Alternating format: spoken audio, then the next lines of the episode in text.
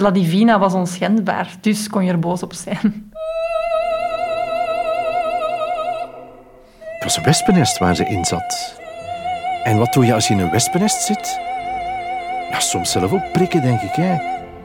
Anders word je overprikt en vliegt je uit het nest. Maar zij wou in dat wespennest zitten. Dat was haar wereld. Ze heeft ook op mij heel veel indrukken nagelaten. Het begon toen ik nog Karatje van der Aura was, 12 jaar, en mijn lippen stiekem rood kleurden om op haar te lijken. Maar op wat precies, dat kon ik toen nog niet invullen. Wie was Maria Callas? Dat was fenomenaal. Het voelde niet als komedie ook niet aan. Het voelde aan als een echte belevenis.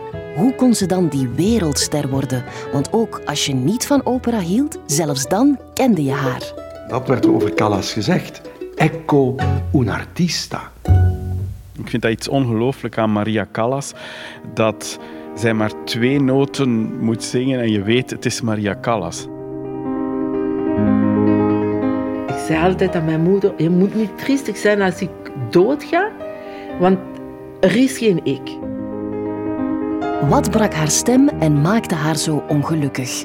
Waarom was haar echte carrière maar zo kort en haar invloed op de operascène zo enorm? Wie draagt er nog dat vuur, een Callas in zich?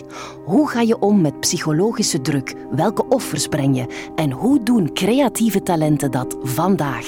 Het raadsel Maria Callas.